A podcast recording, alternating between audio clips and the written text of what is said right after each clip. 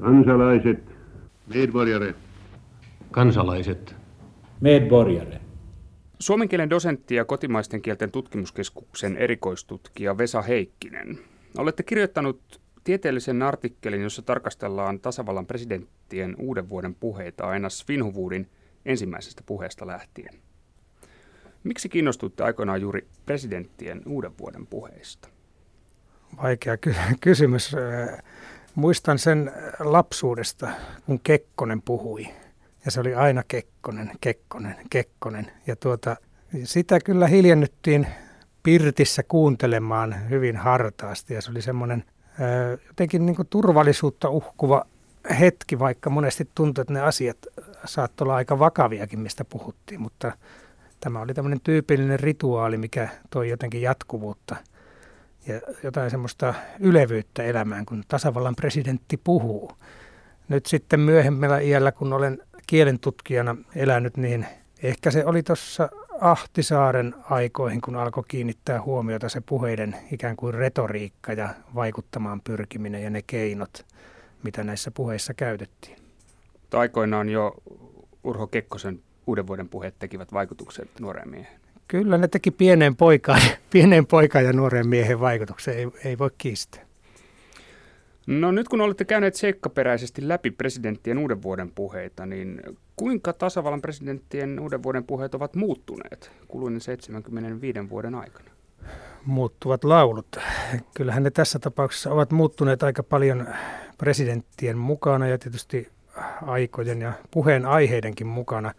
Mutta sellainen yleishavainto, minkä voisi sanoa, on se, että ne puheet ovat jotenkin tasalaatuistuneet tai medioituneet, jos tämmöinen hieno sana sallitaan. Se tarkoittaa sitä, että nyt nykyään ne on kirjoitettu puhuttaviksi ja ne on kirjoitettu tiettyjä medioita varten. Ne ovat iskeviä, lyhytlauseisia, selvästi jäsenneltyjä. Aiemmin sitten oli enempi semmoista vapaata ja hyvin kirjallista ilmaisua saattoi olla ja niin edespäin. Että siinä on nyt selvästi tämmöinen niin sanottu medioituminen, eli se on tehty tehokkaasti iskeväksi ja sitten tuota eri ikään kuin medioihin sopivaksi. Tehty jo valmiiksi ikään kuin esitettävään muotoon. Kyllä joo, ja jotenkin tuntuu, että nyt ne on hyvin niin kuin harkittuja myös sen esitystilanteen ja esitysvälineiden kannalta. No entä mikä tässä uuden vuoden puheperinteessä on pysynyt ennalla? Ehkä siinä se tietty institutionaalisuus on pysynyt ennallaan, että silloin tosiaan presidentti puhuu ja sitä kuunnellaan, tai on kuunneltu ainakin pitkään niin, että se on se presidentti-instituutio, joka on äänessä, eikä niinkään se yksittäinen ihminen aina. Eli kysehän ei ole minkä tahansa yksilön puheesta, vaan nimenomaan presidentin puheesta. Ja oikeastaan tätä asiaa voisi lähestyä myös tämmöistä globaalimmasta näkökulmasta. Tämä tämmöinen johtajapuhehan ei nyt ole tietenkään suomalaista erityisyyttä erilaisten kansallisvaltioiden perinteisiin kuuluu, että valtionpäämies pitää vuosittaispuheita kansalle. Ja itse asiassa esimerkiksi Yhdysvalloissa jo, kun perustettiin Yhdysvallat, niin heti ensimmäiset presidentit pitivät tämmöisiä vuotuispuheitaan.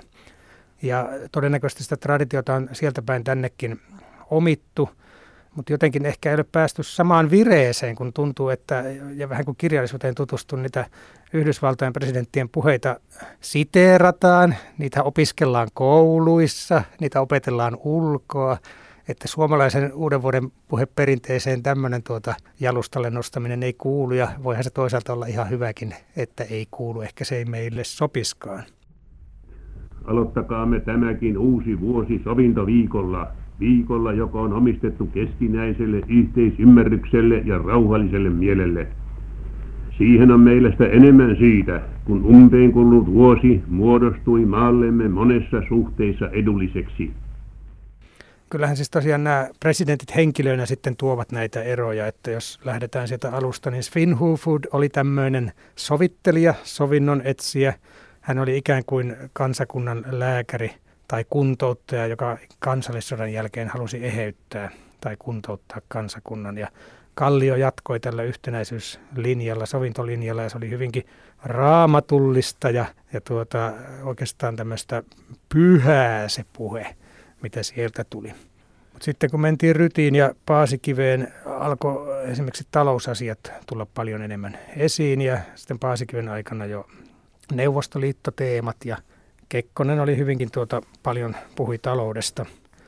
Sitten taas Koivistosta voi katsoa alkaneen uudenlaisen ajan siinä mielessä, että tämä medioituminen nimenomaan alkoi näkyä yhä enemmän. Jotenkin tuntuu, että Koivistolla saattoi olla vähän semmoista vastenmielisyyttäkin sen puheen pitämiseen ja hän yhden kerran antoikin tämän tehtävän sitten pääministerille. Kyllä. Ja nyt sitten Ahtisaaren ja Halosen aikana tuntuu jotenkin siltä, että nämä on hyvin sliipattuja nämä puheet ja uskaltaisiko käyttää tällaista sanaa kuin ympäripyöreitä? No tekemässänne tutkimuksessa listataan tasavallan presidenttien uuden vuoden puheissa esiintyvien eri sanojen yleisyyttä. Vesa Heikkinen, mitkä sanat ovat kautta aikojen käytetyimpiä presidenttien uuden vuoden puheessa? Niin, tästä sanojen yleisyydestä sehän on mielenkiintoinen tutkimuskohde. Mä pikkasen taustoitan ensin tätä, että mitä se kertoo, että siellä on paljon joitakin sanoja. On, sanaston tutkijat on esimerkiksi tehneet sellaisen ö, päätelmän, että sanojen yleisyys jossakin tekstissä tarkoittaisi sitä, että se kertoo sen ajan hallitsevista asioista ja käsitteistä ja jopa ajattelutavoista. Että siinä mielessä tämä sanaston tutkiminen on kiinnostavaa. Ja näissä uuden vuoden puheissa selvästi, jos ajatellaan vaikkapa sanaluokittain, vaikkapa substantiiveja, niin tuota, sellaiset sanat kuin vuosi, aika, kansa ja Suomi ovat olleet hyvin suosittuja. Ja sehän tietysti selittyy aika paljon sillä, että on ollut tarvetta puhua näistä aikaa viittaavista sanoista, koska se on siinä ajassa, katsotaan taaksepäin ja tulevaan, miten tämä aika on mennyt, mitä tuleva vuosi tuo tullessaan ja niin edespäin. Ja sitten tietysti tämä kansa- ja Suomi-puhe, koska sen puheen teema on monesti se, että miten tämä meidän kansamme pärjää, miten, mitä Suomelle on tapahtunut ja tulee tapahtumaan. Nämä on aika semmoisia itsestään selviä, mutta se on tietysti hätkähdyttävää, että ne on vuodesta toiseen ne samat sanat ja samat teemat on hyvin suosittuja. sitten jos ajatellaan vaikkapa teon sanoja verbejä, niin siellä on aika paljon ja ne on tämmöistä velvoittavaa tai arvottavaa sanastoa näissä verbeissä, eli jotakin voi tehdä, tulee tehdä, saa tehdä, pitää tehdä. Ja sitten on myös olla ja ei-verbit suosittuja, mikä taas kertoo siitä, että näillä puheenpitäjillä on tapana sanoa, miten asiat ovat tai miten ne eivät ole. Ja tuota, ehkä noista adjektiiveista, laatusanoistakin voisi vielä sanoa, että äh, se kertoo taas siitä puheen hengestä, että siellä on hyvin yleisiä sellaiset adjektiivit kuin hyvä ja tärkeä niin ne on, ää, sävy on yleensä aika positiivinen ja yritetään niin kuin, ää, luoda semmoista myönteistä ilmapiiriä. Ja tämä on siis kautta linjan 30-luvulta. Tämä oli, tämä oli tämmöinen laskennallinen yleiskuva näistä yleisimmistä sanoista. Sitten siellä tietysti voi yksittäisten presidenttien kohdalla tarkemminkin katsoa niitä listoja, mutta nämä sanat on ollut suosiossa. Nyt esimerkiksi tästä Suomesta ja kansasta voi tehdä semmoisen havainnon, että se kansa on ehkä vähän väistynyt ja Suomi on esimerkiksi tunnut tilalle niihin kohtiin – ja tuota, ää, nythän sitten esimerkiksi, jos ajatellaan Rydin ja Paasikiven puheita, siellä puhuttiin hyvin usein sodasta ja rauhasta. Tämmöinen sanasto on oikeastaan väistynyt aika lailla, että nyt sitten saatetaan puhua kriiseistä tai terrorismista, mutta ei käytetä sanaa sota ja rauha. Ja tuota, nyt ei tosiaankaan puhuta enää esimerkiksi Neuvostoliitosta, mutta toisaalta puhutaan paljon Euroopan unionista. Mm. Tämmöisiä, jotka liittyy niin normaalien maailman tilanteiden muuttumiseen, niin tietysti se sanasto muuttuu myös sitä mukaan. Mm, se heijastelee. Se sitä. heijastelee ja tietysti osaltaan myös vahvistaa sitä maailmanmuutosta. Se ei ole niin suoraa heijastusta vaan. Aivan. No eritellään tätä hieman tarkemmin ja nimenomaan ö, puhuttaessa Suomesta tai kansasta. Mitä presidentit yleensä tällä tarkoittavat? Tämä on oikeastaan näiden puheiden ydinkysymys, että miksi se kansa on niin yleinen sana siellä.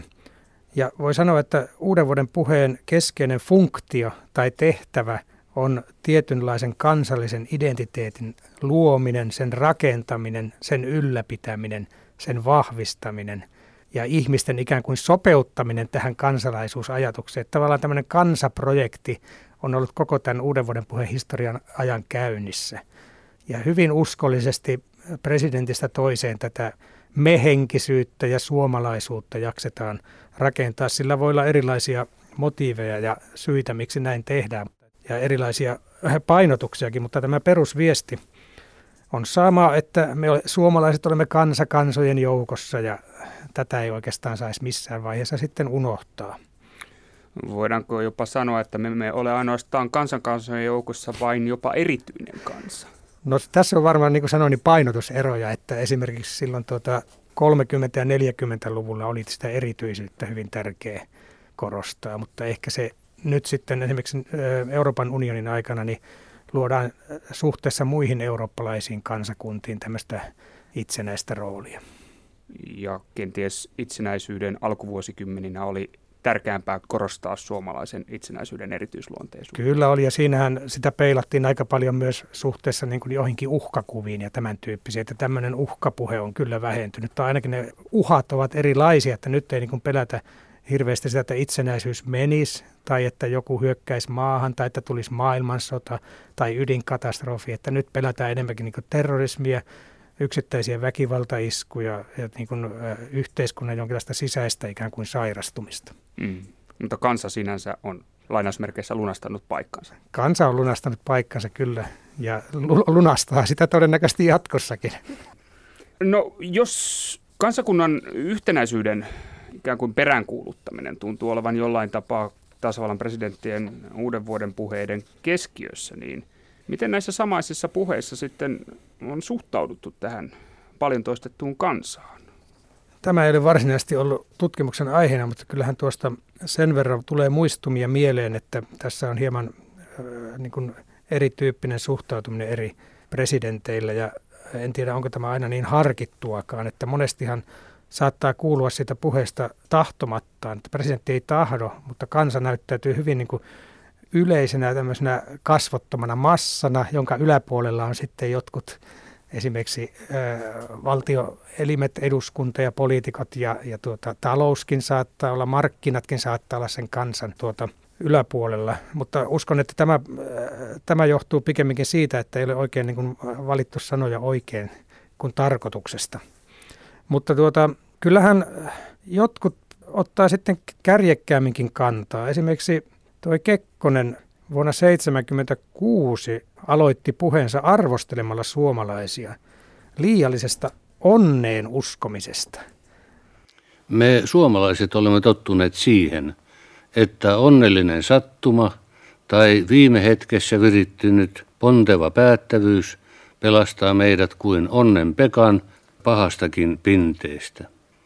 Ehkäpä tämän takia suomalaisten näyttää olevan vaikeaa ottaa täydestä puhetta taloudellisesta lamakaudesta ja sen edellyttämistä toimenpiteistä. Tämä siis Kekkonen valtansa huipulla. Kyllä valtansa huipulla. Ja tässä on mielenkiintoinen tämä retorinen rakenne, että hän puhuu meistä suomalaista. Hän tavallaan ottaa, ottaa myös itsensä moitittavien joukkoon. Ja samalla hän kuitenkin sanoi, että no nyt ottakaa tosissaan tämä lama. Että se on todella taitavasti minun mielestäni rakennettu kohta. Kekkonenhan oli retorisesti taitava ja tämä lienee paraati esimerkki. Tämän tyyppisiä on paljon, jossa hän ikään kuin osaa tulla sen ikään kuin kansan tasolle ja yhdeksi kansasta, eikä puhu ikään kuin ulkopuolisena. No toinen, mitä presidenttien uuden vuoden puheessa on paljon harrastettu, on Suomen aseman määrittely maailmassa. Vesa Heikkinen, minkälainen kuva Suomen asemasta osana ympäröivää maailmaa yleensä piirretään tasavallan presidenttien uuden vuoden puheessa? Tämäkään ei ole varsinainen tutkimusteema ollut, mutta Suomen asemasta kansakuntien joukossa ja asemasta maailmassa annetaan yleensä äh, toiveikas ja optimistinen kuva ja ikään kuin luodaan uskoa suomalaisin, että kyllä me pärjäämme, että aina tulee kaikenlaisia vastoinkäymisiä. Aina olemme selvinneet ja jatkossakin tulemme selviämään. Että tämä on varmaan se peruslinja. Ja tietysti silloin tota, 30-luvulla ja 40-luvulla oli näitä uhkakuvia tosiaan enemmän ja ehkä oli vielä voimakkaampaa se kansan ja ikään kuin rajojen rakentaminen, että meidän pitää pitää huolta itsestämme. Mutta sitten sanotaan jo Paasikiven ajoista alkaen, niin se puheen tyyli vaihtui sellaiseksi, että Neuvostoliitto nähtiinkin niin ylimpänä ystävänä ja kumppanina, jonka kanssa luottamuksellisissa väleissä ja rauhanomaista rinnakkaiselua harjoittain eletään. Ja tavallaan ikään kuin se suurin uhka oli poistunut. Mm. Mutta toisaalta uhka oli läsnä siinä muodossa, että ellemme ole ystäviä, niin voi käydä huonosti. Sitä ei suoraan sanottu koskaan, mutta kyllähän se tietysti siinä taustalla on, että kun sitä rikkumatonta yhteiseloa hehkutetaan, niin siinähän on se ajatus, että jos joku sen rikkoo, niin mitä sitten tapahtuu. Tavallaan se on semmoinen piiloviesti, että ollaanpas nyt ruodussa. Aivan. Eli ikään kuin suoranaisesta uhkasta puhuminen väistyy. Kyllä, joo, että se menee enempi rivien väliseksi ja semmoiseksi, tuota, ää, sanotaan, niin kuin tutkijat sanoo, niin implisiittiseksi. Mm-hmm. Aivan, hieno termi.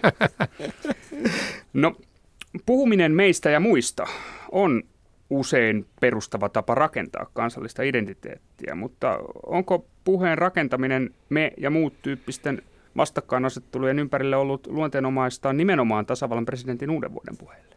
Kyllä näin voi sanoa me-puhe, varsinkin se me-puhe, ja ikään kuin kun puhutaan meistä, niin sitä, niitä muita ei tarvitse edes mainita ääneen, vaan kun puhutaan avoimesti meistä, niin me tavallaan peilataan itsemme joitakin muita vasten, ja näin se on mennyt. Ja tietysti tämä jos ajatellaan uuden vuoden puheita, niin se on niille hyvin ominainen piirre, toistuu puheesta toiseen, mutta kyllähän se on yleisemminkin poliittisessa kielenkäytössä ja vallankielessä tai vaikuttavassa kielenkäytössä hyvin tyypillinen piirre, että on tarve rakentaa jotain ryhmiä, koska sillä tavalla, kun me esittäydymme sen ryhmän edusmiehenä tai naisena, me pystymme ikään kuin rakentamaan sellaista voimaa, mitä tarvitaan asioiden e-, eteenpäin viemiseksi.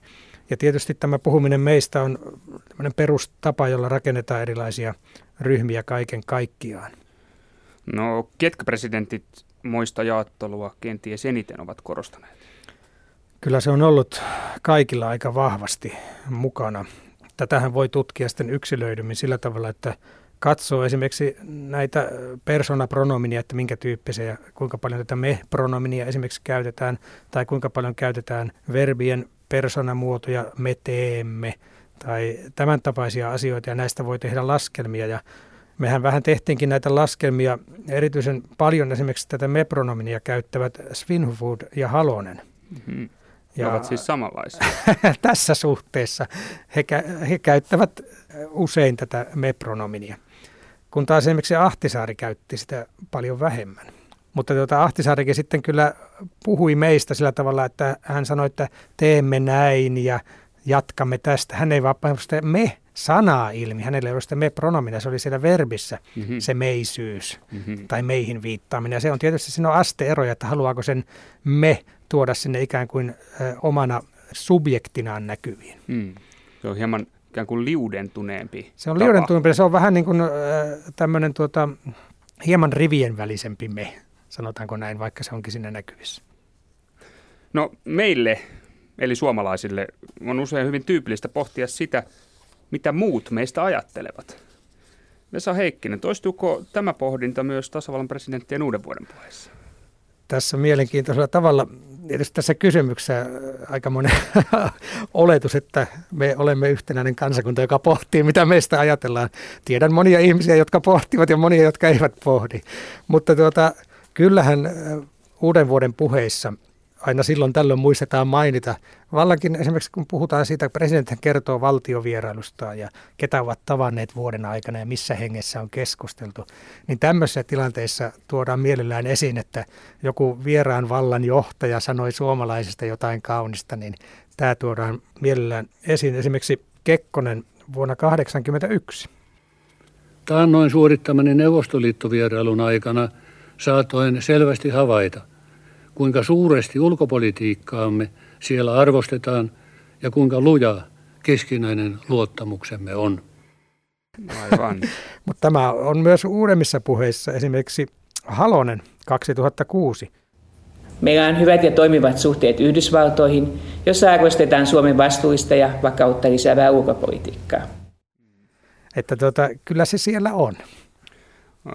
onko tämä jollain tapaa kuin pienen kansakunnan johtajan tapa jäsentää johtamansa kansakunnan asemaa. Tämä olisi mielenkiintoinen tutkimusaihe, että vertailisi esimerkiksi näiden supervaltojen tai suurvaltioiden johtajien vuotuispuheita siinä mielessä, että kuinka paljon heillä on esimerkiksi tarvetta kertoa siitä, että mitä heistä maailmalla ajatellaan. Aivan. Mutta en ole tätä puolta selvittänyt, mutta ehkä jatkossa.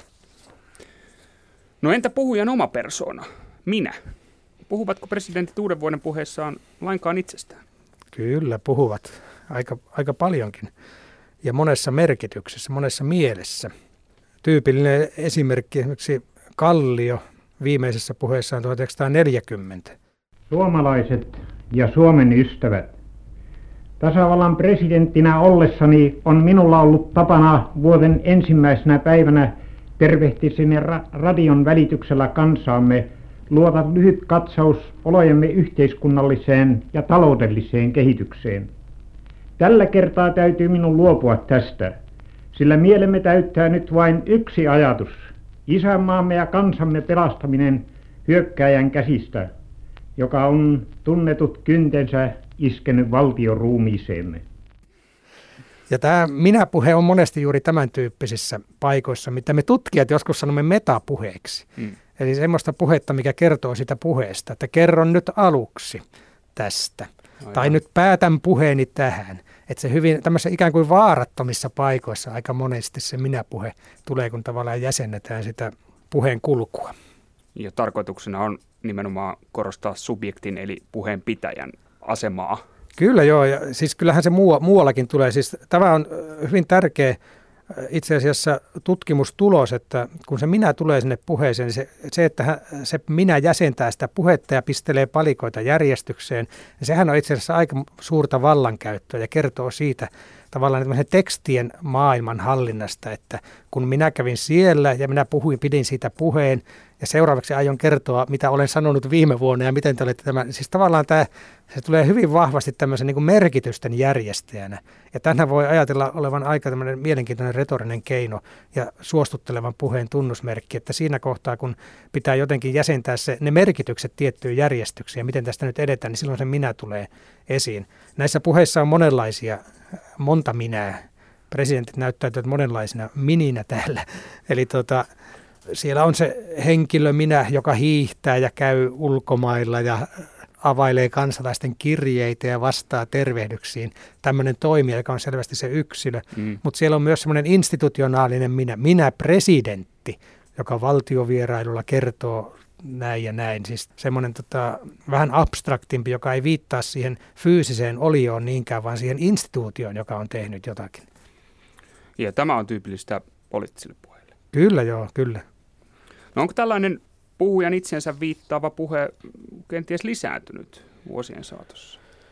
Sekin on, miten sitä määrittelee, että on tämmöisiä avoimia minä-viittauksia, joissa oikeasti se minä on näkyvissä, ja sitten on semmoista rivien välisempää minän tuomista, hienovaraisempaa, jossa se ei välttämättä esimerkiksi pronomineina näy. Ja jos katsoo ihan laskennallisesti tätä, niin esimerkiksi minä pronomin ja presidenteistä ovat selvästi eniten suosineet Paasikivi ja Kekkonen. Se on mielenkiintoista. Mm-hmm. Ja tota, kun sitten taas esimerkiksi nyt Ahtisaari ja Halonen ovat hyvin vähän sitä käyttäneet ja yleensä juuri tämän, tämän tyyppisissä vaarattomissa kohdissa, että minä toivotan teille hyvää uutta mm-hmm. vuotta tyyppisissä rakenteissa. Voidaanko tämän perusteella todeta, että he olisivat jotenkin äh, ikään kuin miedompia vallankäyttäjiä tässä suhteessa kuin edeltäjänsä Paasikivi. Ehkä tämä liittyy siihen medioitumiskehitykseen, että, että tota, ehkä on tullut palautetta, että ei sitä minusta nyt kannata niin paljon puhua, ei kannata tuoda itseään niin kuin esiin hirveästi. Mä luulen, että silloin vielä Paasikivi ja Kekkonen kirjoittivat varmaankin puheensa itse. Tämä on muuten mielenkiintoinen kysymys, kuka ne puheet on kirjoittanut. En ole saanut siihen vastausta, vaikka olen yrittänyt vähän selvittääkin mm-hmm. asiaa. Mutta oletus on, että Kekkonen kirjoitti hyvin niin kuin pitkälle itse ne puheensa. Öö, voidaanko ajatella, että Paasikivi ja Kekkosen aikana olisi ollut suurempi tarve auktoriteetin korostamiselle, voimakkaammalle minän erottelulle? Niin se tosiaankin ehkä liittyy tähän sitten tähän puheen hallintaan ja tähän välineellistymiseen, että tuota, jotenkin siinä vaiheessa vielä se yksilöpresidentti oli aika vahvasti monessa puheessa läsnä, joka kertoi tosiaan hiihtoretkistään ja tekemisistään Suomen Pankissa. Ja, siis että tuota, nyt ei niin paljon ehkä kerrota siitä, että mitä minulle henkilönä tässä maailmassa on tapahtunut, vaan keskitytään siihen, että jos se minä on, niin se on jotenkin tämmöinen institutionaalisempi se ei kerro niin kuin siitä, että miten minä nyt esimerkiksi kun hoidin tässä kissoja, niin miten minulle tuli mieleen tämä ajatus. Aivan. Mut Kekkosella saattoi olla jotain, että minulla oli kurkunpäin tulehdus ja luulin jo, että joudun perumaan tämän puheen ja tämän tyyppisiä. Hän kertoi siis näinkin intiimeistä asioista. Kyllä. Okay. Harvemmin kyllä, mutta kertoi. Ja oikeastaan joka puheessa oli joku tämmöinen ikään kuin täky okay. joka vei, vei, vei niin kuin hänen henkilökohtaiseen elämäänsä. Hyvät kuulijat, vilustumisesta aiheutuvan kurkunpäätulehduksen vuoksi olisi minulla ollut täysi syy jättää tämä uuden vuoden puhe pitämättä, varsinkin kun puheen aihe ei mielialamme nosta. Eli Kekkonen selvästi jollain tasolla halusi tuoda itseänsä lähemmäksi kansalaisia uuden vuoden puheissaan. Kyllä se monista, monista merkeistä. Kekkosessa hän puhui neljänä vuosikymmenenä ja puhui muistaakseni 25 puhetta, että sinne mahtuu kaikenlaista joukkoon. Mutta tota, mielenkiintoista ristivetoa näissä Kekkosen puheissa on, että siellä on niin kuin, minulle oli lapsena jäänyt semmoinen mielikuva, että voi kuinka mahtava puhuja, kuinka naulitseva. Ja nyt kun olen jälkeenpäin katsonut niitä puheita, niin voi kuinka tylsää talousjaarittelua ja numeroita ja tämmöisiä taloudellisia faktoja ja Aivan. ulkopoliittista liturgiaa.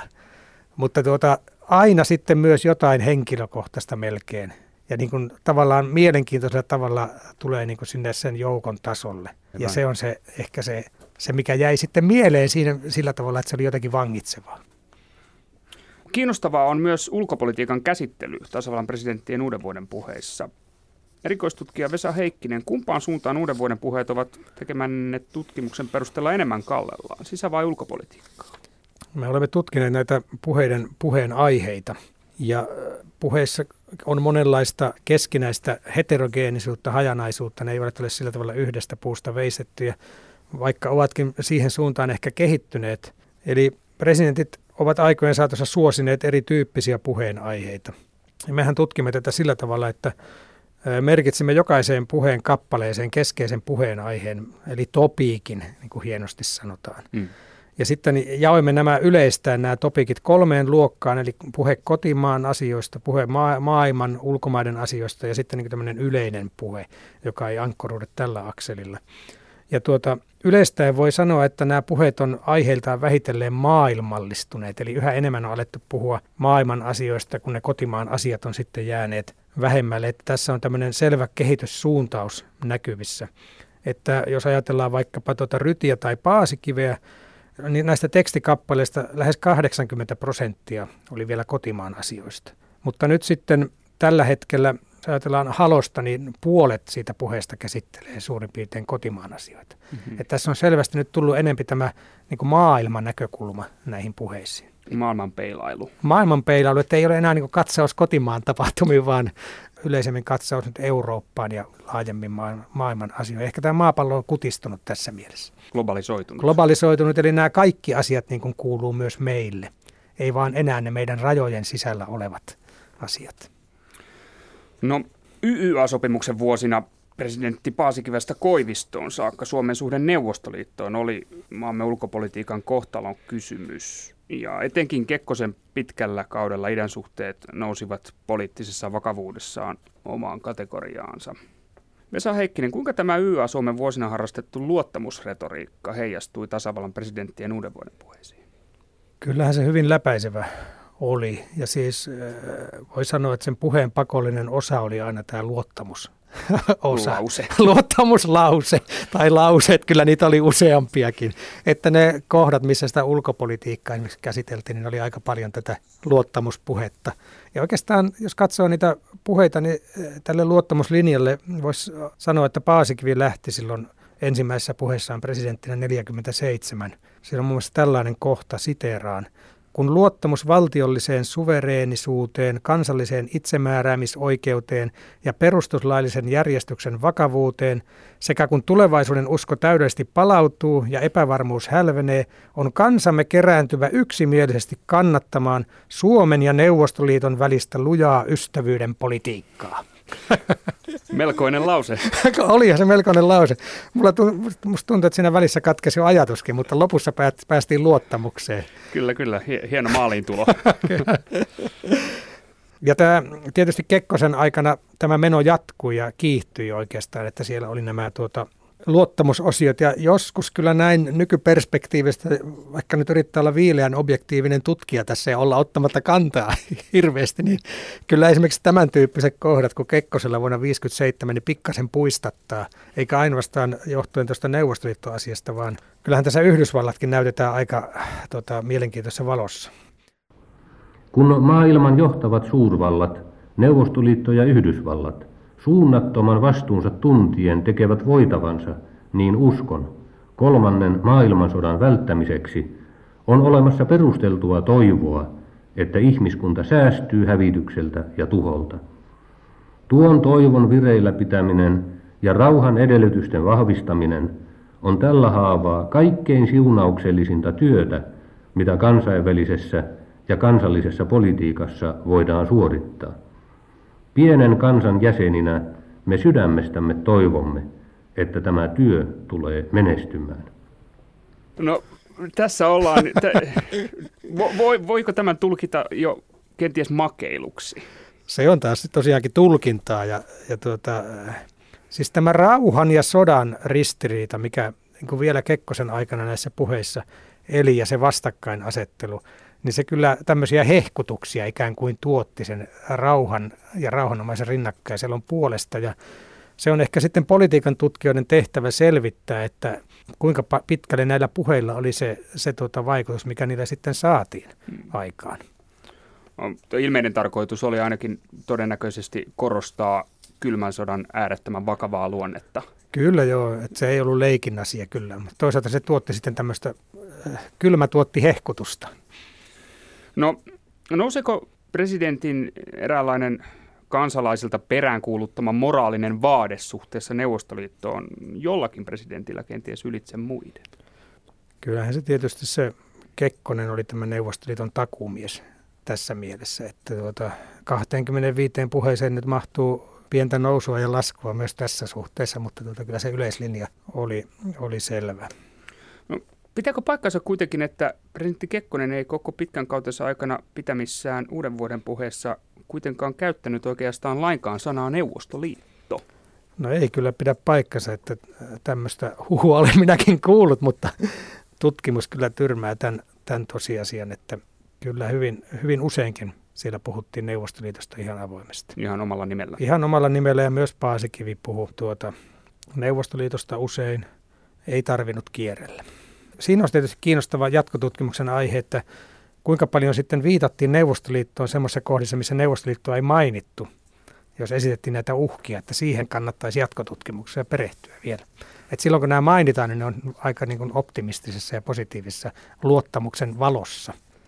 No, Pasikivellä oli useissa poliittisissa yhteyksissä tapana käyttää Neuvostoliitosta nimenomaan määrittää Venäjä. Näkyykö se hänen uuden vuoden puheessaan? Kyllä se Venäjä muistaakseni on, on siellä mukana, mutta kyllä siinä toisaalta on sitten myös se Neuvostoliitto, että tota, en nyt tätä erityisesti ole tällä silmällä katsonut. No näinä kyseisinä vuosina, kylmän sodan vuosina, asemoitiinko Suomi maailmankartalle Pohjoismaana, eurooppalaisena maana, puolueettomana maana, maana idän ja lännen rajalla vai ylipäänsä itsenäisenä maana?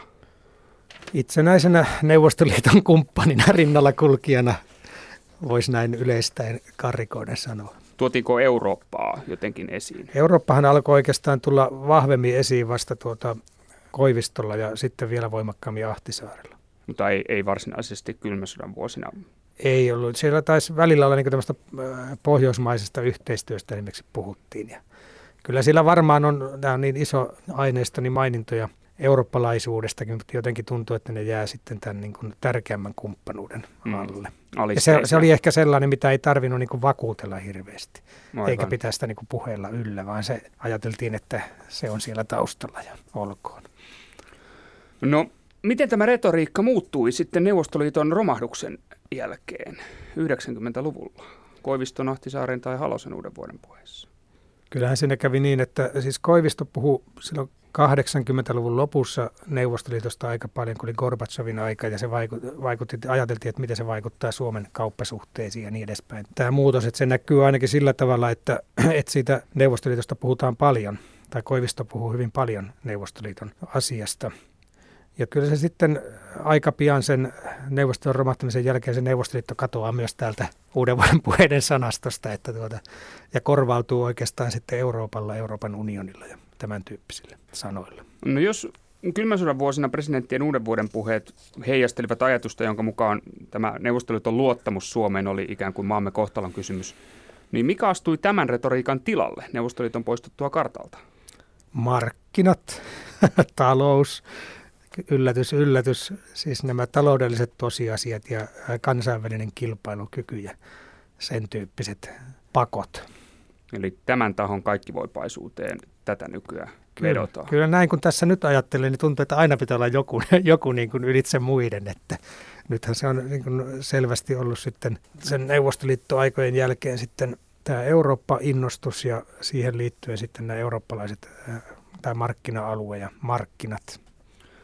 Onko tämä talouspuhe ainoastaan viimeaikainen ilmiö vai onko se esiintynyt jo Ei tietenkään. Et, kyllä, siis tota, se on oikeastaan ollut melkein koko ajan jollain tavalla mukana.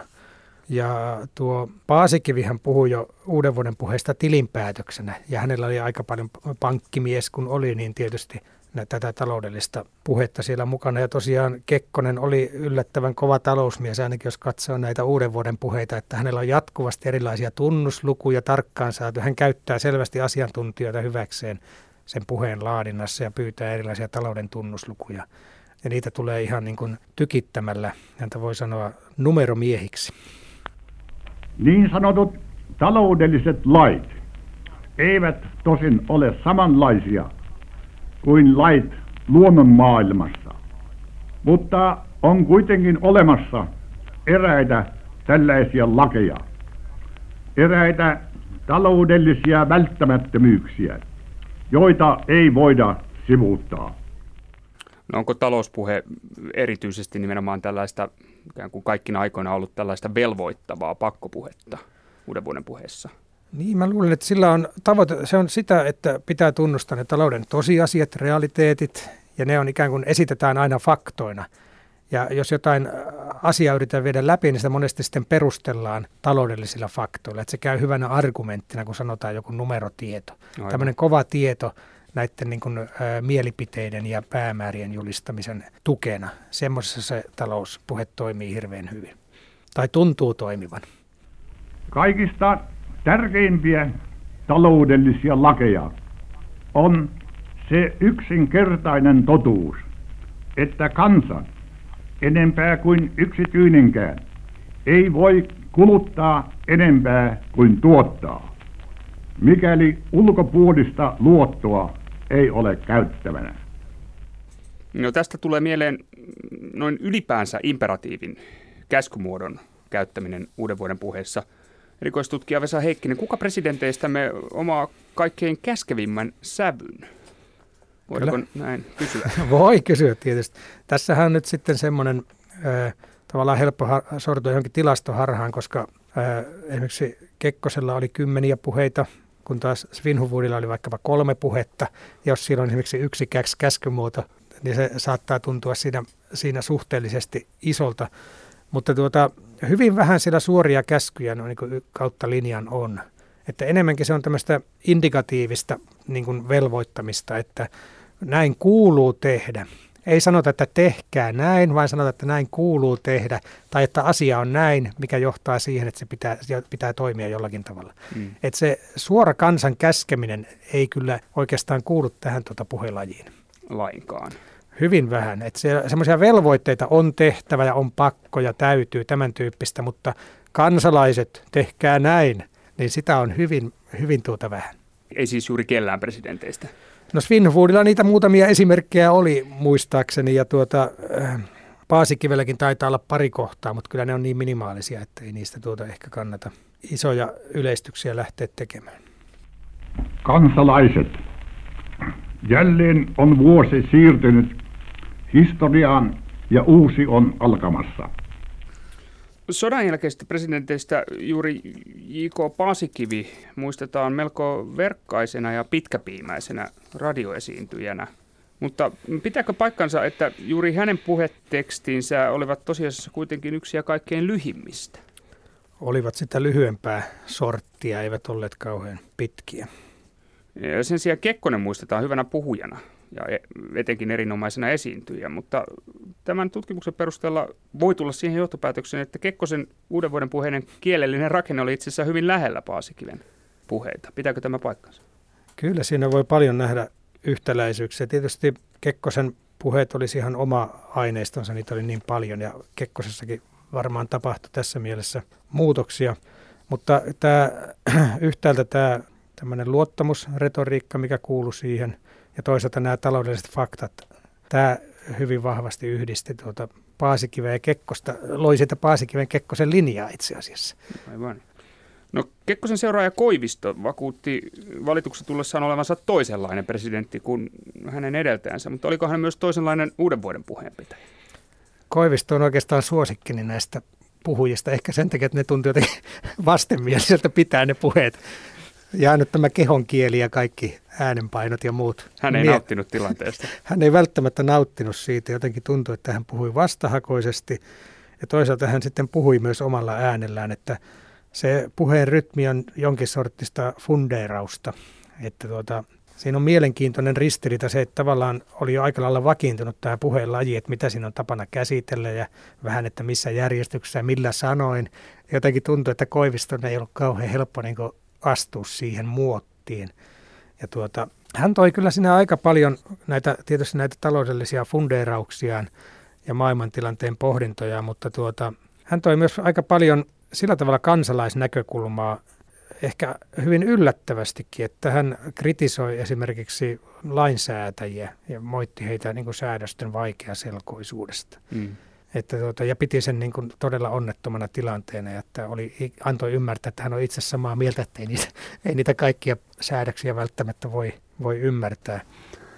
Monien säädösten viidakossa ihmiset eivät enää pysty tai jaksa selvittää, mitä säännökset kulloinkin edellyttävät, ja toimivat vaistovaraisesti tai onneen luottaen. Ja tuota, nämä uuden vuoden puheethan ovat yleensä hyvin vakavia ja totisia yksi totisia jopa. Perussävy. Perussävy on semmoinen, että nyt ei muuten naureta. Aivan. ja tota, Koivistolla oli yksi hauska juttu ainakin. Oli nuoruudessani vapaaehtoisessa palokunnassa. Palokunnan päällikkönä oli automonttori Adolf Keto. Keto oli armoitettu humoristi ja filosofi. Kerran hän sanoi, niin pitäisi maailma saada järjestetyksi, että aina kun on tehty tunti töitä, olisi tunti torvisoittoa. Tämä oli Koiviston toive. Tämä oli Koiviston toive. Joo. Kannatetaan. Kyllä, se viimeisen puheen viimeinen toive. Kyllä, joo. No, Koivistosta pääsemme Ahtisaareen, joka puolestaan yritti juurruttaa uuden vuoden puheen perinteeseen uudenlaista lopetusta. Minkälaista? Niin. Tai uusi vanhaa, jos sanotaan näin. Tota, menen vähän mutkan kautta tähänkin aiheeseen. Ahtisaarella yleisemminkin oli tapana siteerata tunnettuja henkilöitä tai hahmoja. Hän viittasi ainakin tuota, suomalaisista kirjailijoista Aleksis Kiveen ja Eino Leinoon ja taisi viitata Alvar Aaltoonkin ja sillan päältäkin hän lainasi jotain. Mutta se, mikä Ahtisaaren puheesta ehkä jäi sitten mieleen, mistä tuli kohu, oli se puheen lopetus – kun hän tuota, toivotti kansalaisille puheensa lopuksi Jumalan siunausta. Toivotan kaikille kansalaisille hyvää ja menestyksellistä uutta vuotta sekä Jumalan siunausta. Ja tämähän, tämä Jumala oli ollut poissa näistä puheista vuosikymmeniä. Jos muistellaan niitä vanhoja puheita, niin tuota, kyllähän esimerkiksi Kallio lopetti puheensa toivotukseen Jumala Suomeamme suojelkoon – ja Ryti sanoi, että, tai anoi Suomen kansalle korkeimman siunausta, mutta sitten Paasikivi, Kekkonen, Koivisto olivat hyvin niin kuin kuivia tässä suhteessa. Paasikivi puhui kaitselmuksesta jossain yhteydessä, mutta tuota, Kekkonen ja Koivisto tyytyivät toivottamaan hyvää uutta vuotta, menestyksekästä uutta vuotta. Mutta sitten Ahtisaari toi tämän korkeimman voiman takaisin ja toivotti kansalaisille Jumalan siunausta tässä suhteessa törmäys edeltäjiin oli, oli siis melko suuri. Kyllä oli ja siinä on muutenkin tavallaan toi Koivisto ennakoi jo puheiden kannalta ehkä uutta aikaa ja Ahtisaari tavallaan oli jo täysin uutta aikaa, että ne puheet oli sliipattuja, ne oli lyhytlauseisia, päälauseisia, oli lyhyitä temaattisia pätkiä, sitten mentiin seuraavaan asiaan. Selvästikin oli joku konsultti käynyt tuota muotoilemassa. Puhe, muotoilemassa ja käynyt puheet läpi. Että ne ei sillä tavalla, ne oli, niin kuin voi sanoa, että ehkä sitä persoonallisuutta ja omaa panosta sitten ajateltiin tämmöisellä, niin kuin, että tuodaan siteerauksia ja tuodaan tuota, ää, sitten taas ää, esimerkiksi se Jumalan siunaus sinne loppuun.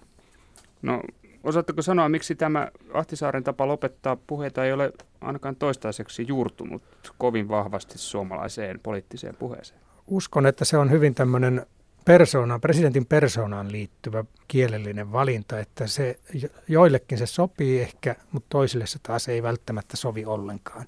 Et siinä on hyvin suuri, va- samalla kun se tuo jotain persoonallista, niin samalla siinä on hyvin suuri vaara sortua falskiuteen.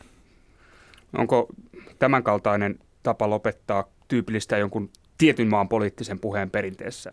Kyllä tulee mieleen joitakin niitä äh, suuria amerikkalaisia puheita taas tässä yhteydessä, että sinnehän se tuntuu jotenkin niin kuin iskevän. Ja tietysti jos ajatellaan nykyistä tilannetta, niin tuota, jos halutaan yhtäältä rakentaa yhtenäistä kansaa ja toisaalta toivotetaan Jumalan siunausta, niin siinä voi joku nähdä tiettyä ristiriitaa, kun, kun kuitenkin niitä ihmisiä on aika paljon, jotka eivät usko Jumalaan. Hmm. Meidän on rakastettava isänmaatamme siten, että kunnioitamme jokaisen kansalaisen osuutta siihen.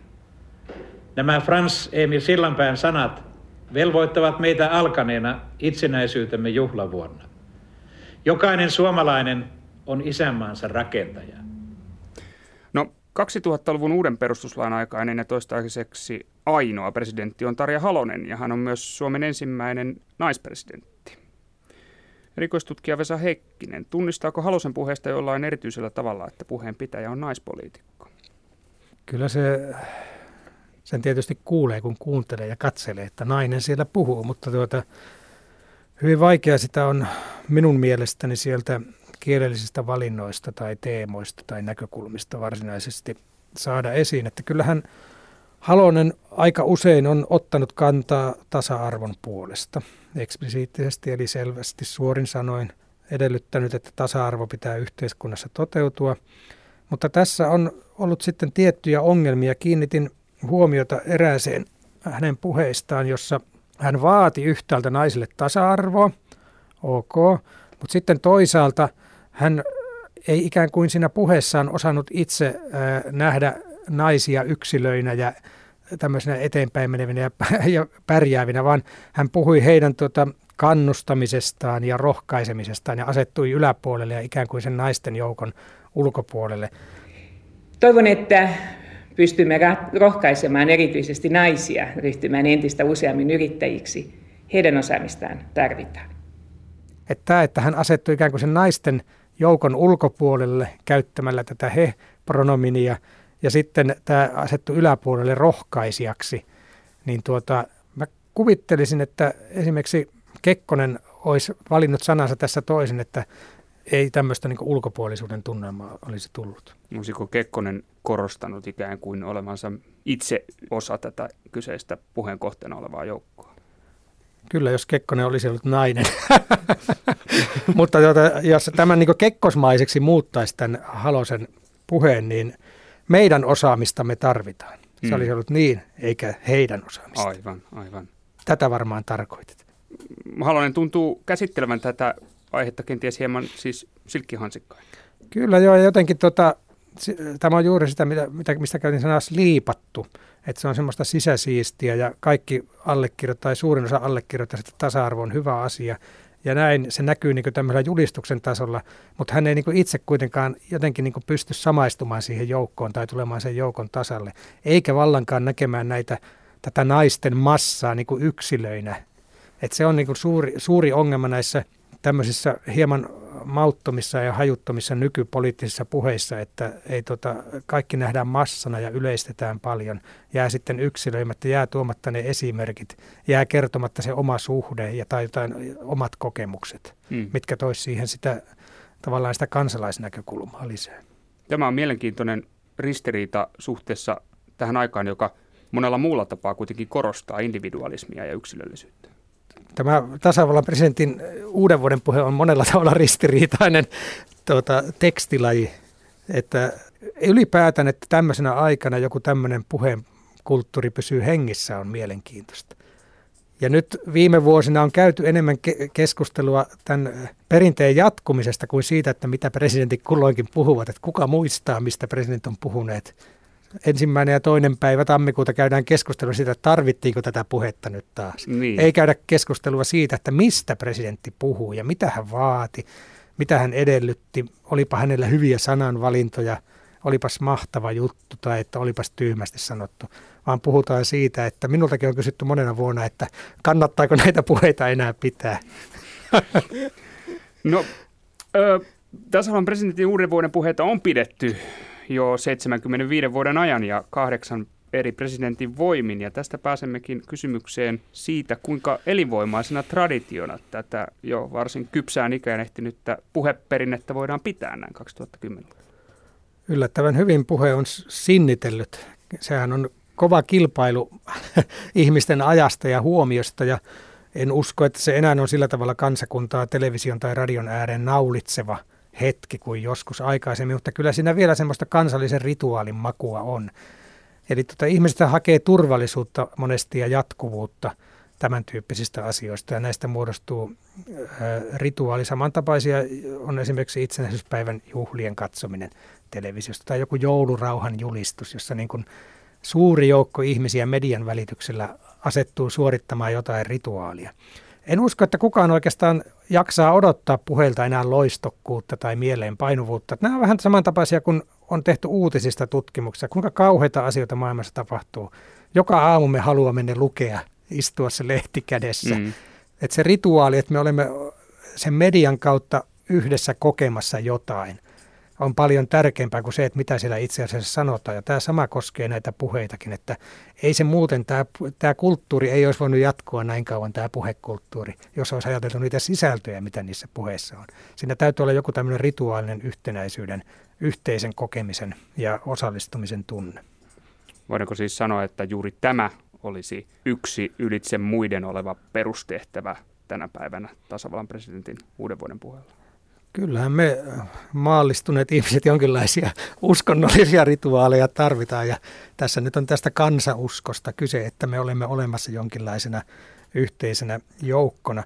Tietysti sitä aina kaipaa, että voisihan sinne joskus tulla joku sellainen teema tai puheenaihe tai avaus, joka oikeasti niin kuin myös temaattisesti, se asia sisällöllisesti keskusteluttaisi muutaman viikon, että jaksettaisiin koko tammikuun esimerkiksi keskustella presidentin tekemästä avauksesta. Mm. Minusta tämä, jos halutaan miettiä sitä, tänä rituaalitehtävässä se todennäköisesti tulee jatkumaan eikä sitä luovuta.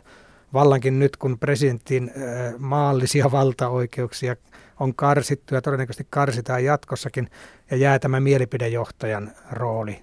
Mitenkä sitä mielipidejohtajuutta muuten tuotetaan kuin näillä puheilla? Mm sinne pitäisi saada vahvaa sisältöä. Sinne pitäisi saada sisältöä ja eläytymistä ja niitä omiakin kokemuksia. Me halutaan myös tietää presidentin omasta elämästä jotain näiden isojen asioiden myllerryksessä.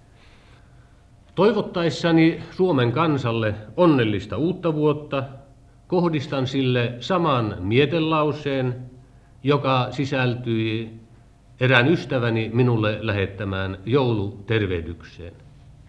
Tämä mietelause kuului, katso taaksepäin, kiitä, katso eteenpäin, luota, katso ylöspäin, usko. Uskotko, että tällainen perinteinen uskon valaminen kansaan ja tulevaisuuteen säilyy perustehtävänä myös tulevaisuudessa? Minä toivon, että se säilyy siinä mielessä, että presidentit mielipidejohtajina yrittävät tuoda oman osansa tähän keskusteluun ihmisten moninaisuudesta ja erilaisuudesta. Ja meidän kansamme sisällä on monenlaisia kansoja, jos näin halutaan sanoa. Ja tämä, tämä tavallaan suvaitsevaisuuden sanoma olisi minun mielestä kaikkein tärkein nykyaikana. Eli summa summarum. Presidentin uuden vuoden puheella on funktio ja tehtävä myös tulevaisuudessa.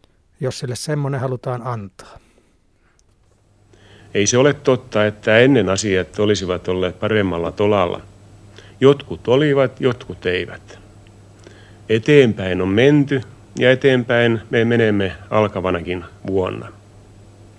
Perinnettä noudattaen toivotan kaikille kansalaisille onnellista sekä kaikin puolin menestyksellistä uutta vuotta.